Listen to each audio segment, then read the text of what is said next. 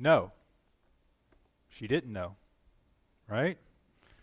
Uh, she didn't know those things. I think of Luke chapter 2, I think it's verse 19, right around there, the uh, end of the nativity story there. And it says of Mary, what did she do? She pondered all these things in her heart, right? Um, what was going through her mind? That's one of those things where when you get to heaven and you see, I want to have discussions with people, right? You probably have those Bible characters in mind. And as I was reading through that, that part of Scripture recently, I thought, I can't wait to, you know, talk to Mary and say, what was going through your mind? You know, of course, most of those things she didn't even know to to ask. You know, will my son walk on water? You know, why would she even think that that might happen? I think the most profound statement in that that song is the the son that she delivered would soon deliver her. You know, uh, a very uh, insightful way of stating it. You know, uh, she's thinking, "Wow, what a wonderful, you know, mother." It's like and it's a great work. You know, can't minimize uh, pregnancy and labor and childbirth and that delivering and what a delivering that child into the into the world. But what a greater deliverance that Jesus is going to give to Mary, because Mary was a sinner. She needed a savior, right? And she needed delivered from her sin, and uh, she she would have her son be her savior. Wow, what a what wonderful truths for us to ponder this morning uh, as we think about our Savior. Isn't God just so amazing? I mean, it's just been a great season. Um, just enjoyed uh, focusing on the Lord this Christmas season. And uh, so thankful to be His child. So thankful to have Jesus as my Savior. Well, when it comes to kings and rulers and politics. The world's quite a mess, isn't it? But it's always been that way.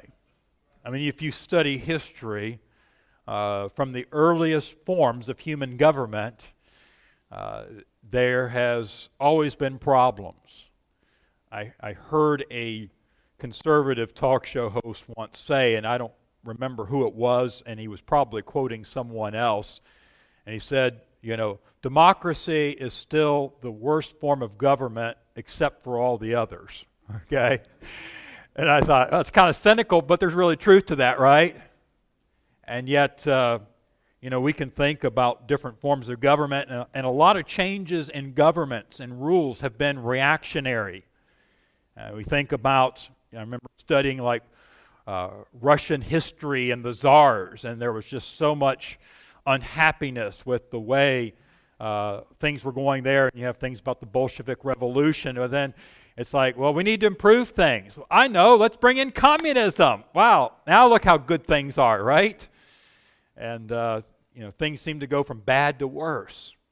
The best ideas of man seem to just uh, be so disastrous sometimes. And you may find yourself, you know, is there solutions? I know, let's go to the Bible at, least if we're talking about God's people, you know, then we ought to have, you know, better situations. Well, if you read through 1st and 2nd Kings, you find out that there wasn't a decent king in the northern tribes of Israel. Okay, and you have some some kings that were more wicked than some of the pagan kings. But even in Judah, you know, and, and before the split, let, let's go back, you know, and let's skip over King Saul. He was very disappointing, but it's like king number two was King who? King David. Wow, now, okay, here we go. Now we're talking, right? A man after what? God's own heart. That's the kind of king we need. So we can set him up as the poster child of what a king ought to be. Oh, how disappointing. Here's a king that plots the death of Uriah the Hittite because he's covering up his own adulterous affair with his wife. And then David, knowing better, breaks God's law and, and creates a census of the people. He numbers the people. And as a result of doing it, 70,000 people of his subjects that he is really has a sworn duty to protect and serve. Really, he becomes guilty of their blood because of his own sin. What a disappointment. And he's, King David was championed as one of the, the greater kings, right? Well, maybe he just wasn't smart enough. Maybe he needs some, some added wisdom. Ah, here comes Solomon, right? Now we've got it made. Wisest man that ever lived. How humble. God says, I'll give you whatever you, uh, whatever you ask for. You know? Wow, you're not asking for riches? You're not asking for reputation? You're asking for what? Oh, you're asking for wisdom that you might be able to rule this great people. Okay, I will give you that wisdom. Got it made in the shade, right? How can he mess up? Well, 300 wives, 700 concubines. Most of them are from are called strange women. They come from foreign pagan families. And it pulls the heart of Solomon away. He becomes quite full of himself. He begins to pursue happiness and fulfillment in all the wrong directions. And you read Ecclesiastes, and basically it's, it's us, him telling us, don't make the same mistakes I did. You know, don't look for happiness in all the wrong places. You'll find out it's very empty, it's vanity of vanities. And he really was quite oppressive to his people between the tribute and taxation and the uh, bringing into his uh, workforce servants, uh, conscripting an army, all this. So when Solomon's passing off the scene and now it's turn for his son, certainly by the third generation we could get this figured out, right? So Rehoboam comes and and everybody's like, You need some counselors. And so the wise older man says, You know, your father Solomon, he kind of blew it. He really put such a yoke on us with his high demands. What did Rehoboam do? He listened to the wrong counselor. He says, I'm, You think my dad was tough? I'm going to be even tougher. You know, I'm going to be even tougher. And so he was. And, and through him, there was the split of the kingdom. And on we could go, right? So, what are we saying? Even in God's people, in the people that God appoints, I mean, these were the ones that God wanted to be ruling. That doesn't mean that God condones their bad ruling, their bad choices. Understand that. We need to carry that through in all our application of life. Just because it's God's will that something happens doesn't mean that God is blessing the repercussions of man's sinful actions. When it comes to rulers, some are better than others. We understand that. But one thing is true when it comes to human rulers eventually there will be disappointments. Just mark it down. There is no perfect leader. But there is a king that rules in complete righteousness. And it is for him, King Jesus, that really we as Christians yearn. Hopefully, as you're reading through your Bibles and you come across these stories in the Old Testament and so we're like that, I think that that's part of why the Holy Spirit gives us that is so we'll, we'll see the disappointments like, even so, Lord Jesus, come quickly, right? That's what we ought to be doing. That's the right response to that. And identifying with Jesus as our King will rightly impact all that we do. That's what I hope us to see is that it's not just, well, that's nice. Jesus is going to come and, and rule someday. And, you know, I know he's got a throne in heaven and everything. But this really impacts how we live every single day of our life, that Jesus is king. And that's why I chose this particular text. There, there are some other texts that we're going to look at, but I think that Paul rightly brings into a conversation with young Timothy the kingship of the Lord Jesus Christ and how it's going to impact how Timothy conducts his life as a minister or even just as a good Christian, let's say. He's exhorting him as a pastor. He is Timothy is a pastor we know in the town of Ephesus. But Timothy was more than just a pastor. We would say maybe he was Paul's protege Paul took a special interest in Timothy and mentoring him, called him his son, right? And that meant his son in the faith. And so in verse 12 of this chapter, he starts off, and we, we started at verse 13, but notice in your text there, he says to him, Timothy, fight the good fight of faith. And, and our, our life and faith is a fight. But it's a, it's a worthy one. It's something that we ought to hold on to. Now, this seems to be connected to the very specific commandment down in verse 14 that thou keep this commandment. What commandment? Oh, the commandment to fight the good fight of faith. And he develops that. We won't spend a, a lot of time, uh, you know, developing that, but the whole chapter talks about what's involved in that fight of faith.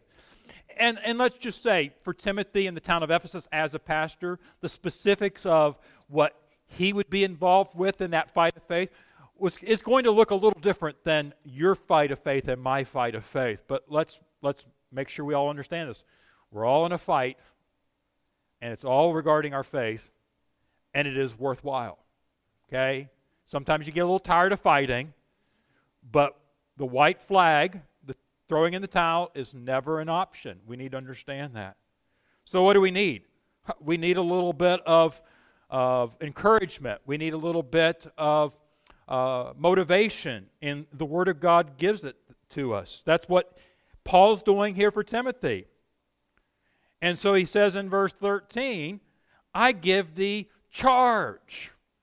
You hear the forcefulness of, of what Paul's saying here? He's talked about a commandment, he's given him an imperative fight the good fight, and now he puts it in the form of a charge.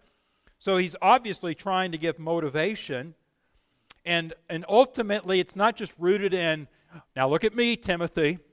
You know, you're my protege. I'm trying to set a good example here. Paul always takes Timothy and, like he should, he points him to the person of Jesus Christ. And that's who he says that it needs to be. I give you charge before Christ Jesus. And so we need to realize as we read our Bibles and feel like, wow, I'm feeling like God is really admonishing me in my quiet time today.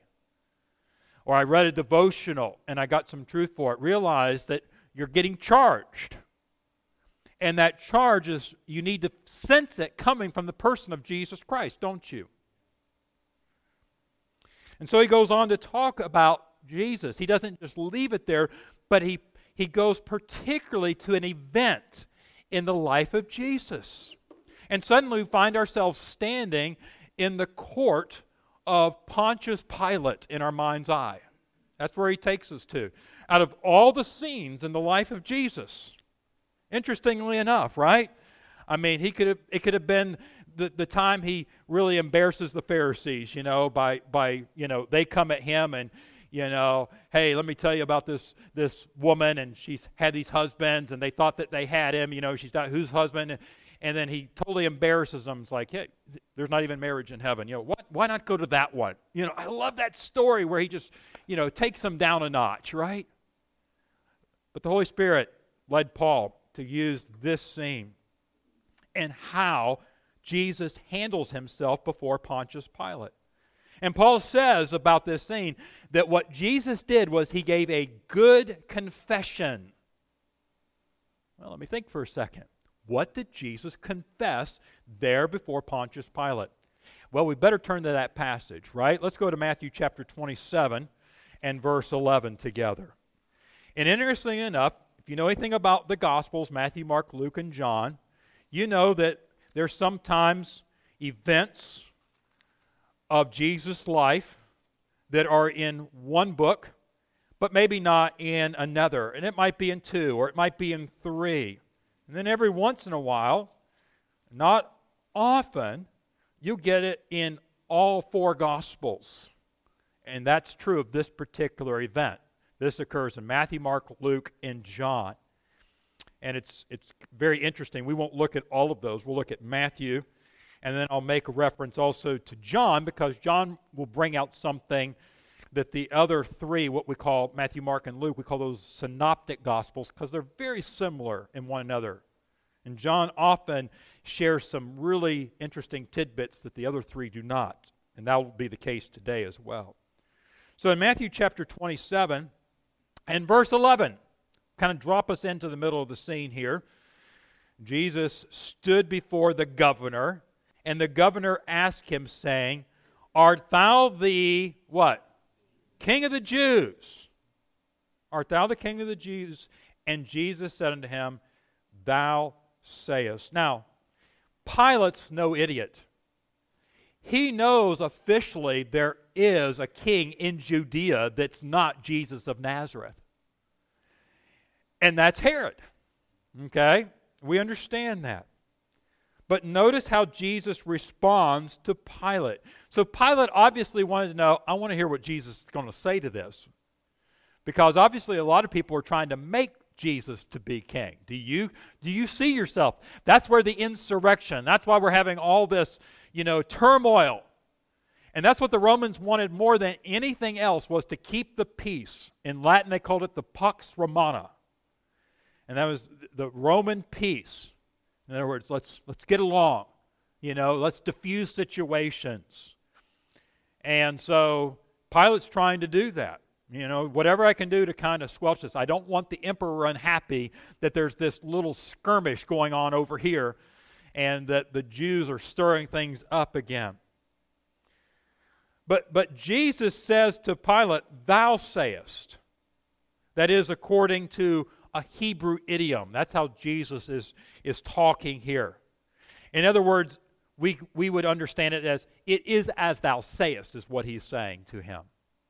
You know? Now, Pilate asked him a question, but he's touching on the topic of the kingship of Jesus with regard to the Jews.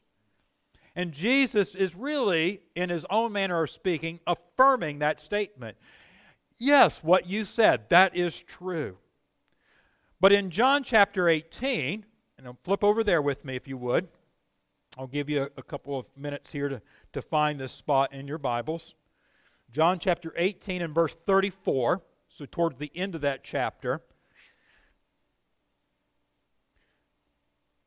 And if you look at 33, you see Pilate entering the judgment hall, and he's talking to, and he asks the question, Art thou the king of the Jews? But, but John records something else that was also obviously said. Jesus answered him, Sayest thou this, this thing of thyself, or did others tell it thee of me? Interesting. He doesn't, at this point, answer his question directly. He starts analyzing Pilate, right? It kind of turns the tables here. Like you almost expect Pilate to say, "Hey, who's interrogating who here?" Right? So what's going on here when he says this? One commentator put it this way: It's like, "Dost thou ask this question of thine own accord because you think that I have affected regal power?" In other words, have you been observing my life personally? Are you aware of my miracles, of my signs, my wonders? And you think, this guy's got to be of a king, you know? There's something unique about him. Or dost thou ask it according to the information of the priest? Because the priest and Pilate had a connection. Because Pilate was smart enough to know if I keep the priest happy, they'll keep the people calm. You know, because the people listen to the priest. They resent me as a Roman. So often the, the priests were in cahoots, you know, which is why the priests could come to the Romans and say, We want to crucify this man. And they were able to convince the Roman officials to do that. But Jesus undoubtedly knew what had happened. He didn't, it's not like Jesus didn't know the answer to this question. Now, Pilate, why are you asking me this? Jesus knows all things because he's not only man, he's what? He's God, right? He's God. So is he trying to figure out, now, how, how do you, what do you know about me and how do you know it? He already knows this. God's great at asking us questions for our benefit, not for his.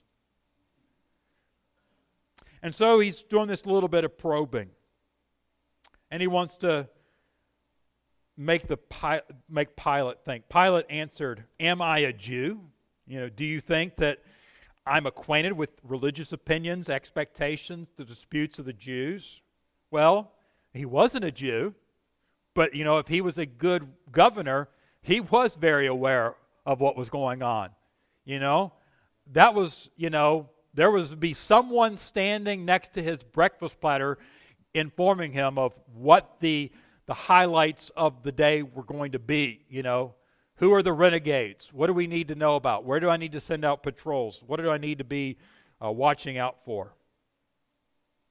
Jesus goes on to answer, My kingdom is not of this world, in verse 36 of John chapter 18.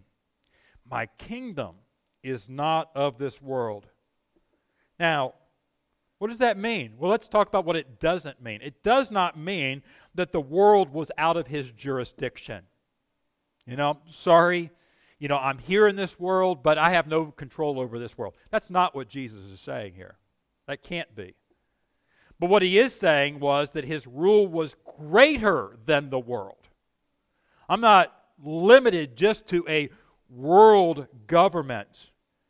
And that has to be true because if it was, if Jesus could only be king of the world, then Jesus would be less than God. He's not just king of the world, but we would say he's king of the universe. He's king of creation. He's not just a temporal king, he's an eternal king.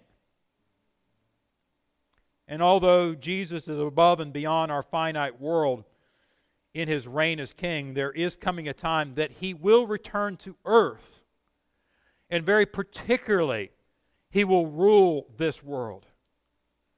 That's what, if we go back to our passage in 1 Timothy 6 now, and verse 14, we'll understand what Paul means when he talks about the appearing of our Lord Jesus Christ. Now, Jesus already appeared once when he was born as a baby. But this is talking about, because it's future, until the appearing, right? So what's that? That's what we call the second coming of Jesus Christ. And at that time, it says he will show, or we would say demonstrate something to all humanity. And what is it that he's going to demonstrate? That he is King of Kings. Not that he will be King of Kings, he is King of Kings. Folks, do you understand that right now Jesus is King of Kings? And that from the beginning of time, he was King of Kings. Now, at present, we see a great deal of governmental upheaval in the earth. So I think it's very fitting that we kind of focus on this today. Sometimes as Christians, I, I think that we need to retool the way we look at the news and voting and politics. And not that we don't vote. I think if we understand our duty as citizens in this country, we definitely need to be good stewards of that. For the same point, things happen that are outside of our control, even if we know it's wicked, it's wrong. Okay. Does that mean that God's not in charge anymore? Is he not still president of presidents? Can we put it that way? So there is coming that day. And yes, we look forward to that. Oh, I can't wait till Jesus is here, you know. Everybody gets their comeuppance, you know. Go get him, Jesus, right? Is sometimes how we think about it. But it is supposed to be affecting us right now. We're not, God doesn't want us just holding our breath till that happens. And sometimes it's tempting to fall into that pattern of just thinking, you know, it's horrible right now and just, just can't wait till it all comes to an end. No, think right, think biblically. Jesus is my king. Jesus is king of kings. He's king of the heathens, whether they recognize him or not. So the question then is what is the significance of Jesus being the God man, his incarnation, when it comes to his reigning as king. Just a couple of applications for us to walk away with this morning. Number one, he fulfills the Davidic covenant as coming through the line of David. God wonderfully gives us number of covenants in the Old Testament. And by the way, anyone that tells you don't bother reading the Old Testament, just focus on the New Testament, you will not appreciate and understand the New Testament unless you are a student of the Old Testament. Okay? And by the way, when, when, when the book of Acts is written, which is in our New Testament, and you read about all that ministry that's going on and the preaching of Paul and Peter and Silas and Barnabas, you know, and Apollos, what are they preaching out of? Preaching out of the Old Testament, right? The gospel is there. Jesus on the road to Emmaus used the Old Testament to show everything about himself, beginning at Moses and in all the prophets. And so it's fun and exciting to go back to a passage like 2 Samuel. Let's flip back there for just a moment. 2 Samuel chapter 7.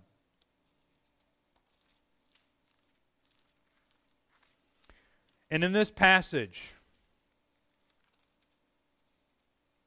nestled in all the issues of a disappointing king, such as David, you see God saying, you know what, David, you may not be faithful.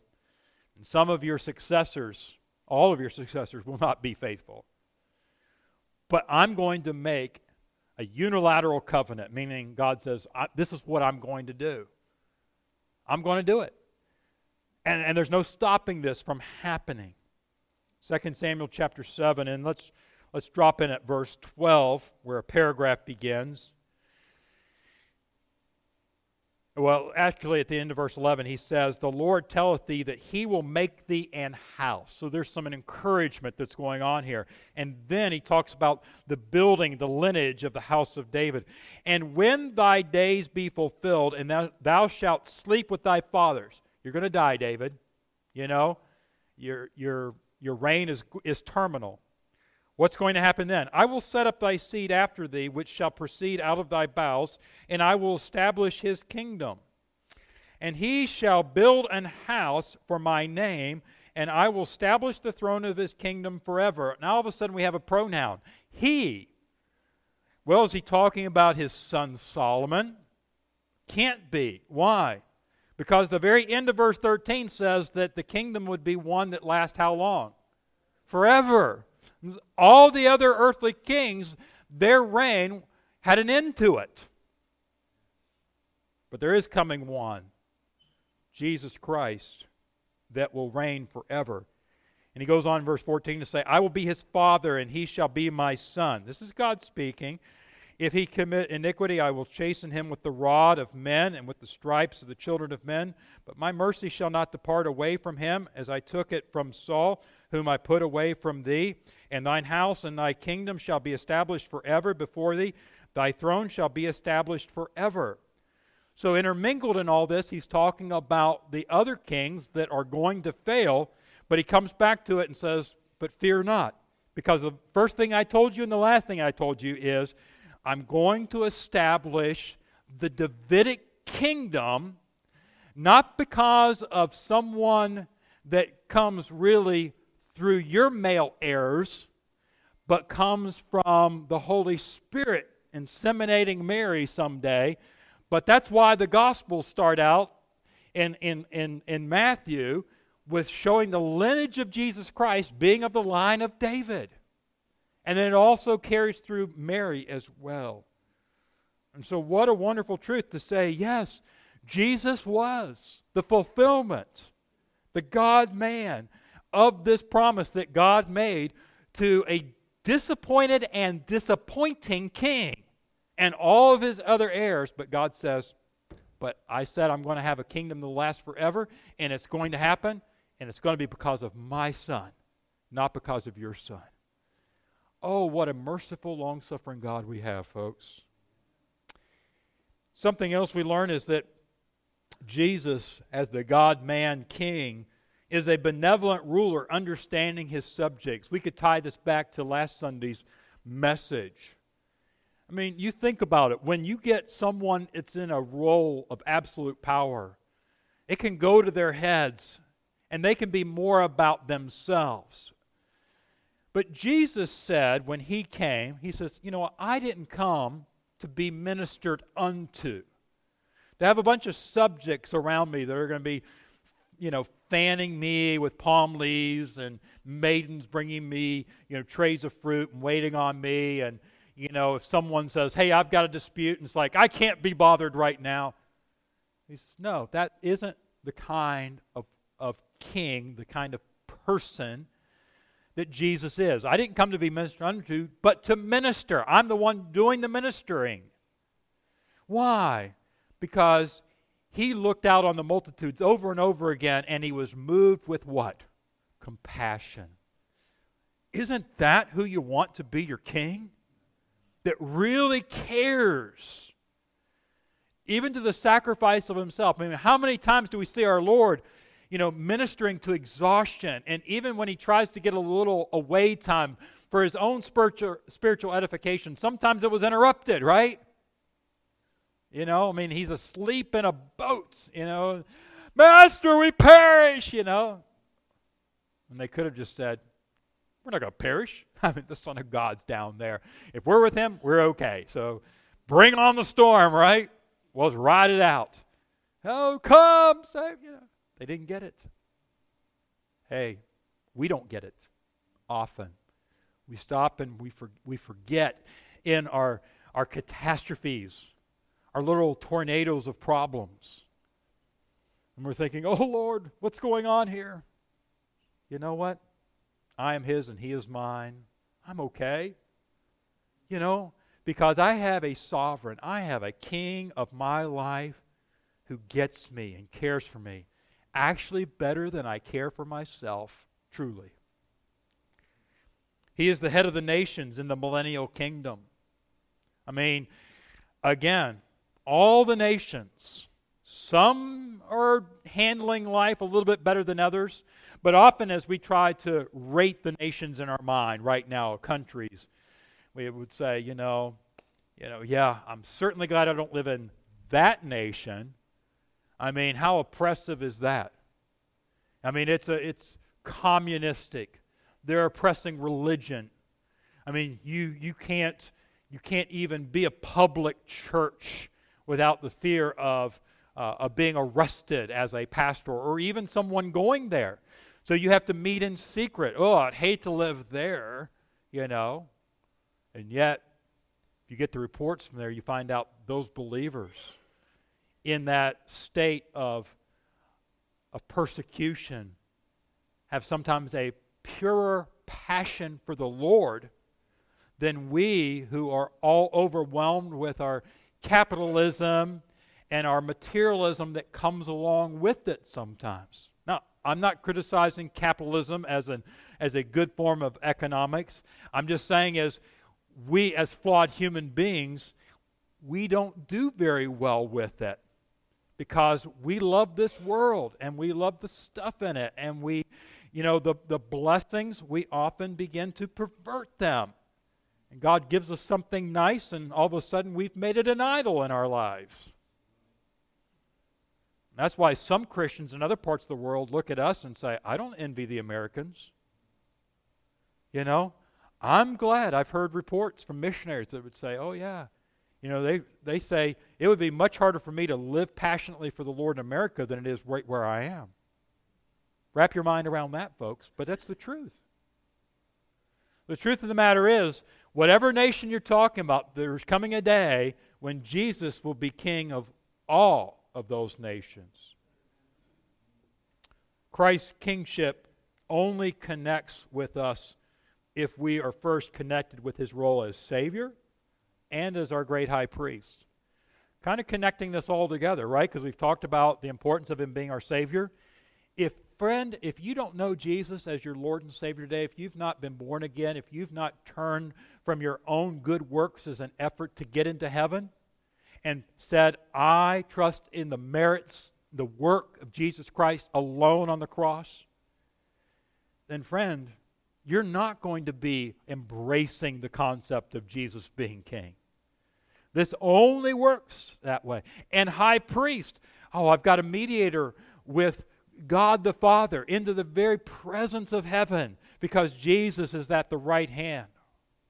And so I embrace both of those things, and therefore I'm really excited about the concept of Jesus being my king. But here in this text, it's all about the motivation for a servant of God to be faithfully carrying out one's role as a subject of the king. And that's why Paul's bringing that here. And so, again, look at what he says in verse 15. He calls him, and he's talking about Jesus, right? The only potentate. And he says, Think of him as your backer, the one who has you, is protecting you. Potentate is in the, in the Greek, comes from or is closely related to another word, which is the word for power. And that word for power, and sometimes you've heard this, the Greek word is dunamis. And of course, we name dynamite after that, of course, because of its explosive power. So sometimes that helps us to relate about that. Well, we're not worried about an explosion taking place, but I want you to think about force as power as opposed to authority. There's a different word in Greek for that word for power that has the idea of authority. And so, yes, he is our authority. We'll see that. That's rooted in King of Kings but also see him as potentate. In other words, whatever you've got, whatever problem you might face, I've got the power, I've got the enablement. You know, you can have all the authority in the world as a earthly king, but if your subjects are attacked and you don't have an arsenal, you don't have the strength, what are you going to do, right? You, the, the, the claims and the promises of the king to say, I've got your back. Yeah, but where are the armies? Where's the artillery, right? He says, No. Your potentate, your backer, your supporter. He's Jesus Christ.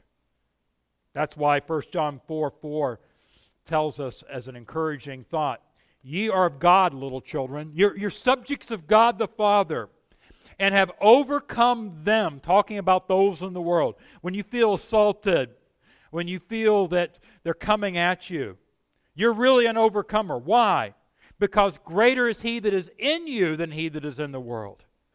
He is your, Jesus Christ is your potentate. He has that power, he has that strength. They can't match that, no matter what they can throw at you. They may scoff, they may exclude, they may condescend. All those different things, right? They may throw zoning restrictions someday at places of worship they can't really get at the nucleus of what it means to be a faithful follower of Jesus Christ. Because why? Jesus Christ, as our King, is our potentate. That's what he's trying to charge Timothy with. Success in serving Christ may look different than serving other rulers. It's all about results when it comes to other rulers. In other words, kings are interested. Did you do what I told you to do? But, but Christ is mostly concerned with the results inside of you. That's why Paul said to the Corinthian church in 1 Corinthians 4 2, Moreover, it's required in stewards, that's us as Christians, stewards of the gospel. It's required of stewards what? That a man be found faithful. You know what that applies to my heart as I think about it? I think, you know, my job, my duty before God is to faithfully expound the Word of God passionately, filled with the Spirit. But you know what? It's not my job to change your heart as the listener.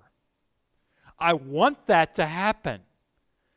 You know, I'm, I'm not apathetic about that at all. That's in my prayers and that's in my mind. But ultimately, I know that, as I've said to some people, you know, you can't, as a Christian caring about another individual, you can't grab them and drag them into obedient living. You can't drag a lost person into salvation, right? We wish we could sometimes, right? Because we care about them and we're thinking, they don't get it. They don't realize this. But that's not my job. And we need to understand that. And so it's like that's where I, I, I, don't measure am I success as a Christian? Is God happy with me as a believer? Well, have I been faithful? Right? That's my job.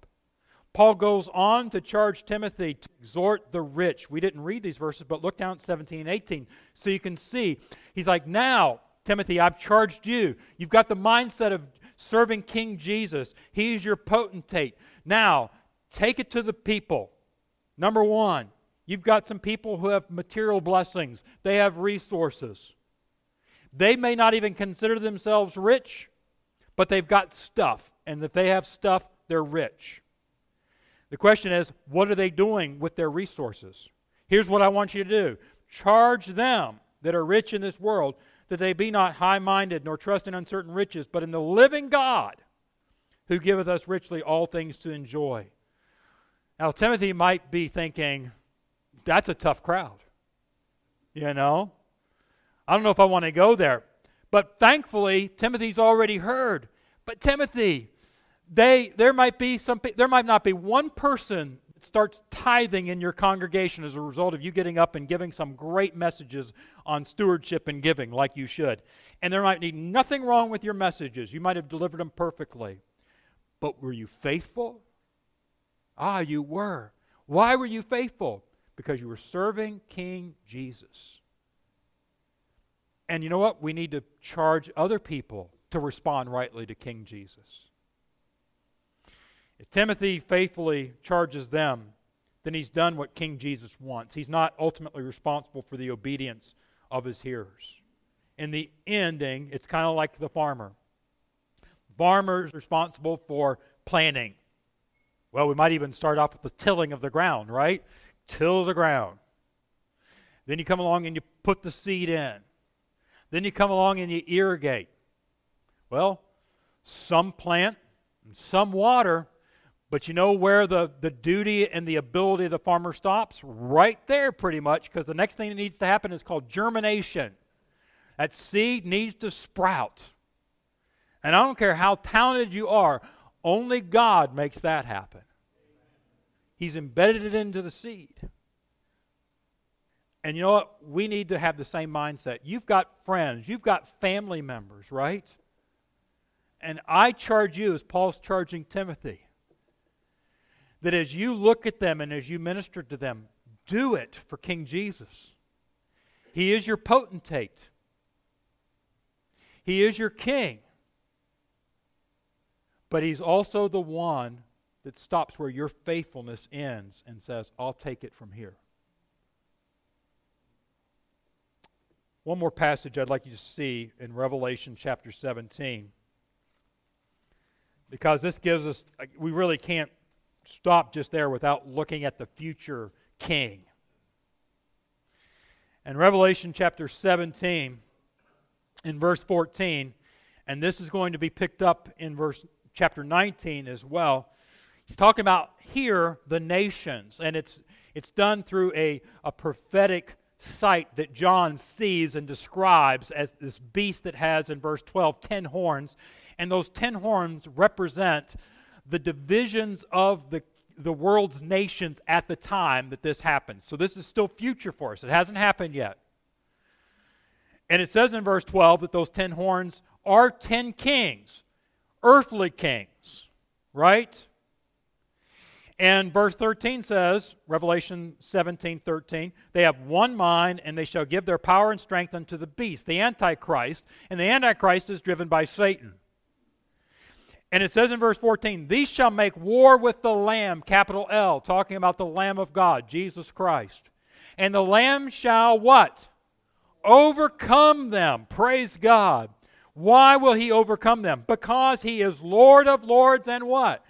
King of kings. And then the same event where that's looking at it in a vision and characterized through the beast, now in more of a chronology we find the timeline mentioned in Revelation 19 and verse 16, and we see what we call the Battle of Armageddon. And the nations are coming after Israel. And it doesn't look very promising at this point. And at this point in Revelation 19, and let's just look at, um, well, let, us start at verse 11. I'm going to read this rapidly because it, it, you, you're going to see the beauty of who this describes here.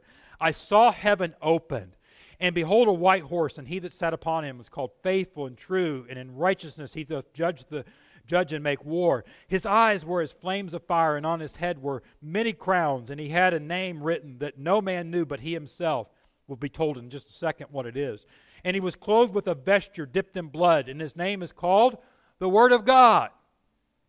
Backtrack to John 1, we know that he's talking about Jesus Christ. Verse 14, and the armies which were in heaven followed him upon white horses. Those are believers that have been raptured up and saints that have died and gone before us. They're clothed in fine linen, white and clean.